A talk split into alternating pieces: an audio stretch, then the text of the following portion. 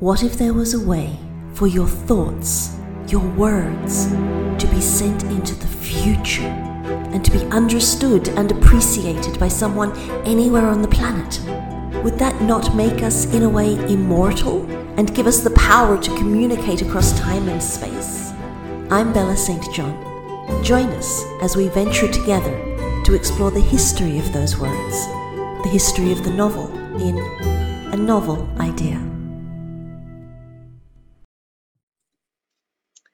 Welcome back to a novel idea, looking at the history of the novel. And in this episode, we're going to look at romance and sentiment. And before we get on to the obligatory Jane Austen, yes, I know, we're actually going to look at two foundational novels, Pamela and Clarissa. Professor, bring us up to speed. What are these novels? When did they appear? And why are they so foundational and special when it comes to romance and sentiment? Okay, these are um, in the middle of the 18th century, written by uh, Samuel Richardson, who was a, uh, um, in fact, he, he, he, was not a writer initially, he was just a publisher. He had, a, a, a but uh, um, he, um, uh, when he wrote uh, Pamela, he did something which at that time was completely new. It was an epistolary novel about a young woman who asserts, and she, she was a servant, a, a, a, top layer servant in a, in a house, very good friend with her a mistress who liked, liked her a lot. But the mistress died and the, the um, uh, her son, the young man, tries to sort of uh, sleep with her and to rape her even. he courts her uh, and she has the um, sort of the power to decide and to say no. Okay?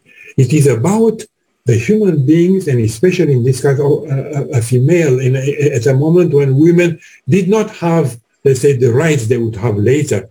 A woman who is a servant can say no to a man who is the boss. Okay? So, and he does it in such a way that it's completely convincing. And in the end, I, I, I don't want to uh, tell the, the plot, read the novel because it's very beautiful. Uh, it, we cannot completely despise the, um, the master either because she, uh, her, she becomes an example for him too, yes. in a way. So he irradiates this kind of strength and and and and, and beauty. Okay. And I think we do need to give uh, away. We, sorry, we do need to give away a little bit of the plot in that the second half. I think it's really important to mention that that they do get together. But what we're talking about here, though, is how how our main character is battling the class changes. I mean, she has come from being a servant and now she is married into into aristocracy, into a higher level. And so, can you talk to us a little bit about that, but from the perspective of romance and sentiment? It, um, what is um, so uh, success or, or um, so effective in her is that uh, just uh, a mention of the first part. She writes to her parents, telling her, telling them everything that happens to her. She needs to confess to somebody. She needs to give out an advice. But um, the master is so uh, tough that he doesn't let, let these letters go. And not only that, but at some point he's so disgusted by her resistance or irritated by her resistance, he I want to see what she's doing there writing. And she reads her letter.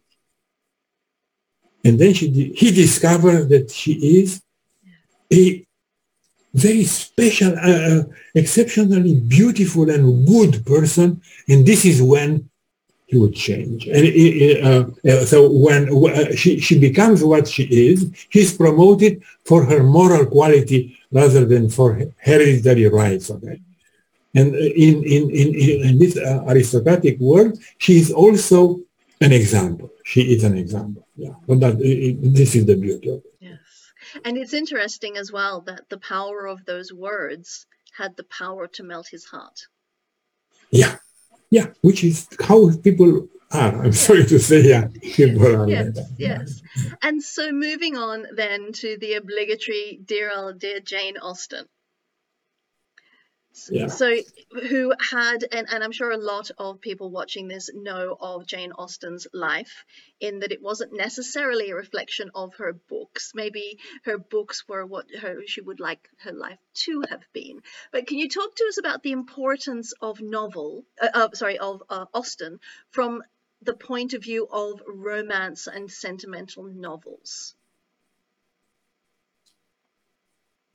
Or it, uh, yeah, um, it's difficult because, um, like all my friends, and I um, like Jane Austen in a particular way. Uh, Jane Austen is an author that you like at whatever age you read her. You like her when you are, um, let's say, 20, 25, but you like her when you are 65. Right?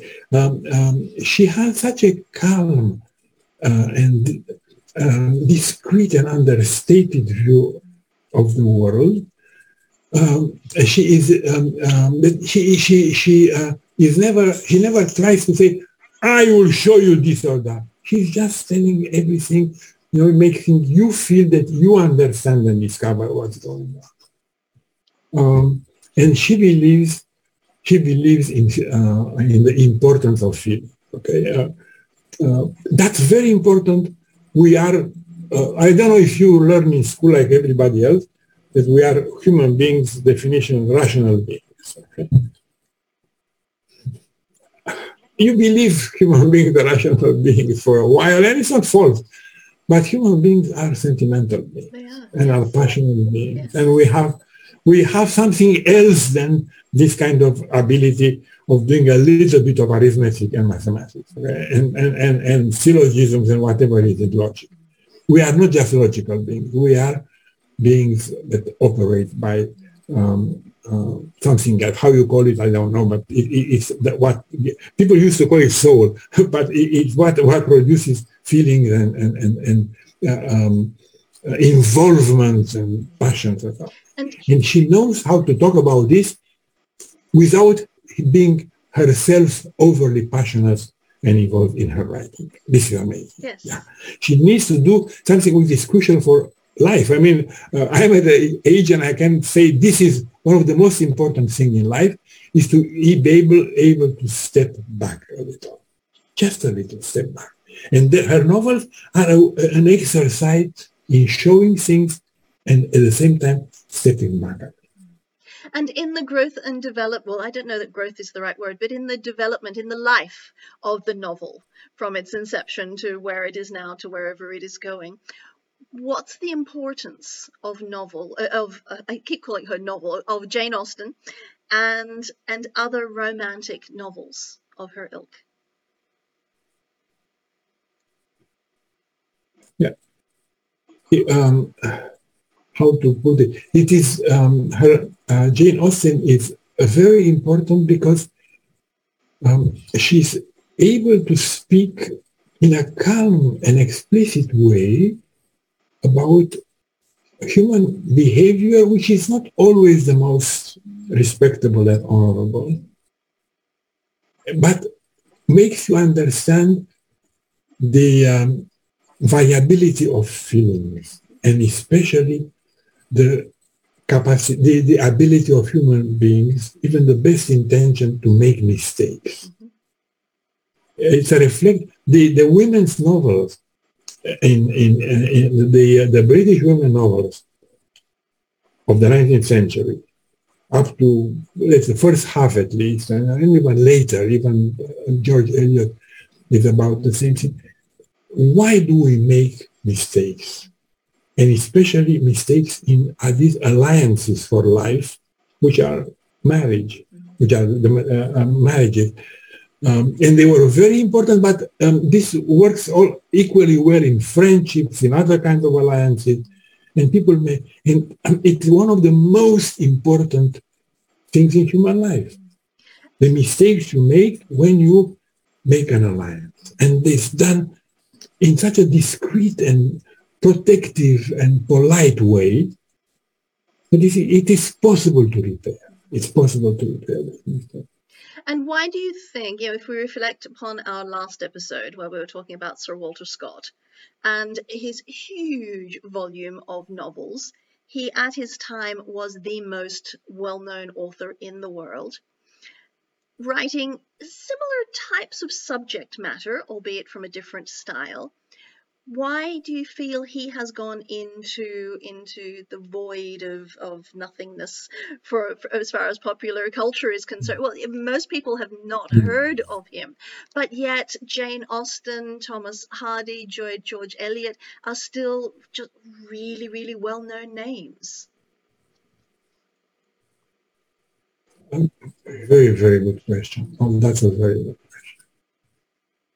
I would just say um, um, Walter Scott talked about the whole world.